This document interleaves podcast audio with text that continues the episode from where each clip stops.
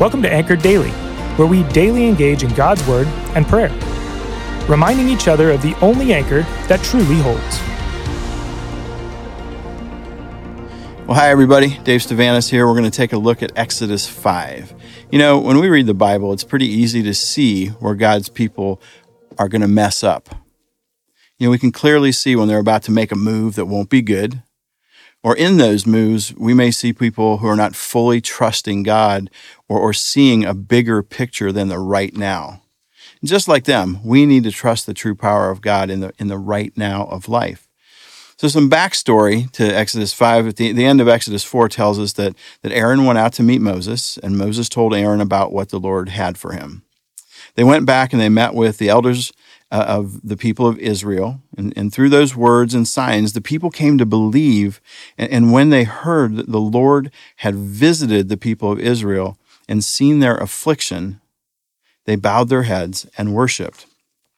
Well, then Moses goes to Pharaoh. So Moses and Aaron go to Pharaoh and they say, Thus says the Lord, the God of Israel, let my people go that they may hold a feast to me in the wilderness.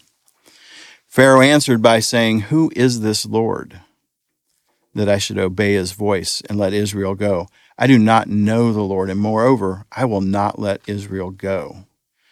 Well, Moses and Aaron replied, They said, The God of the Hebrews has, has met with us. Please let us go a three days journey into the wilderness that we may sacrifice to the Lord our God, lest he fall upon us with pestilence and with with a sword. Now, that word pestilence can be understood as a, a, devastating epidemic. You know, in the Old Testament, that was understood to be sent by God. Another way of understanding the word can be a plague. Now, trouble is going to come. The Pharaoh was concerned that the people of Israel would be taken away from their work. The task was, make, was making bricks. So instead of letting them go to worship the Lord, what Pharaoh saw as rest now he would make their work harder by making them gather their own straw that was needed to make the bricks. And not only do they, they have to make to get the straw now, the, the quota of bricks has not been reduced. They have to make the same number, and all of this means more work each day. The taskmasters and the foremen now have to go tell the people, and they say, Thus says Pharaoh, I will, I will not give you straw. Go and get your own straw yourselves, wherever you can find it. But your work will not be reduced in the least. And it's, and it's interesting how when Moses and Aaron tell Pharaoh about what God said, they start with, Thus says the Lord. But then when the taskmasters and foremen say, Thus says Pharaoh, where they, they were there, where they were in Egypt, the Pharaoh had ultimate power. What he said was it. No one could question his word. And in that, he was like a little g God at the time. Now the people are upset.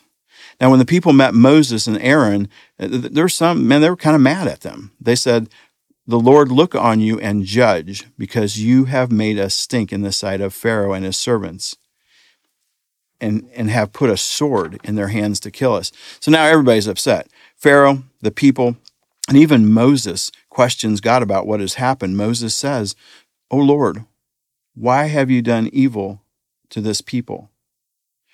Why did you ever send me? For since I came to Pharaoh to speak in your name, he has done evil to this people, and you have not delivered your people at all.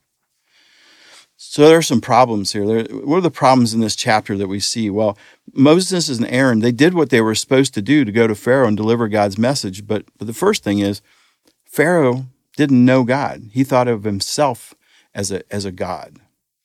Number two, the people, they, they couldn't see past their own lives and their daily struggles. They had forgotten that the, the, the Lord had seen their affliction.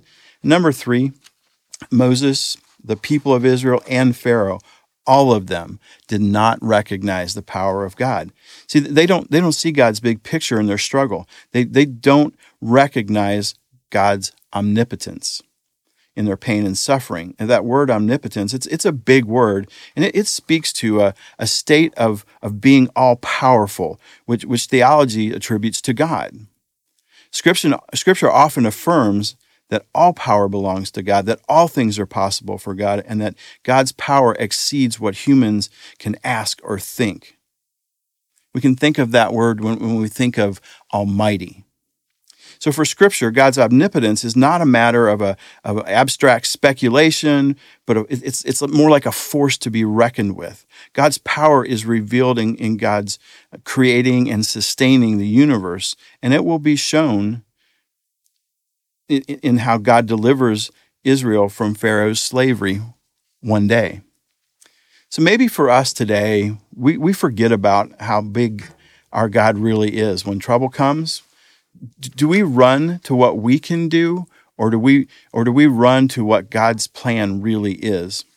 So here are three things to remember and trust when trouble comes. Number 1, God cannot be stopped from accomplishing his purpose. Daniel 4:35 tells us he, the most high God, does according to his will among the host of heaven and among the inhabitants of the earth. And no one can stay his hand. Number 2, God does what he pleases. Psalm 115:3 says, Our God is in the heavens. He does all that he pleases. And Isaiah 46, 9 and 10 says, For I am God and there is no other. I am God. And, and there is none like me. To me, like only the, the Most High God can claim this. Number three, God's power is more powerful than all other powers. Psalm 19, Verse 1 and 2 says, The heavens declare the glory of God, and the sky above proclaims his handiwork.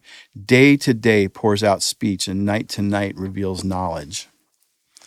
So creation itself recognizes the great power of God, and unfortunately, we sometimes forget how powerful our God is when we face trials or days when we don't have straw.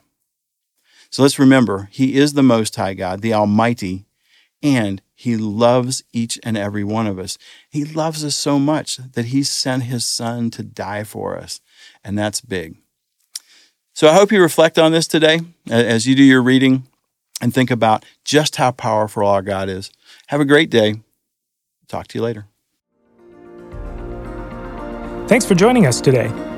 Listen in tomorrow as we continue to encourage one another to be anchored, steadfast, and secure in Jesus. If you haven't already subscribed, please do so because we'd love to continue to dive into God's Word with you. We'd also like the chance to connect further with you. If you go to bethel.ch, you'll see all sorts of ways to connect, serve, and worship with our church body. Finally, please consider sharing this podcast with your friends by word of mouth or on social media. Have a blessed rest of your day.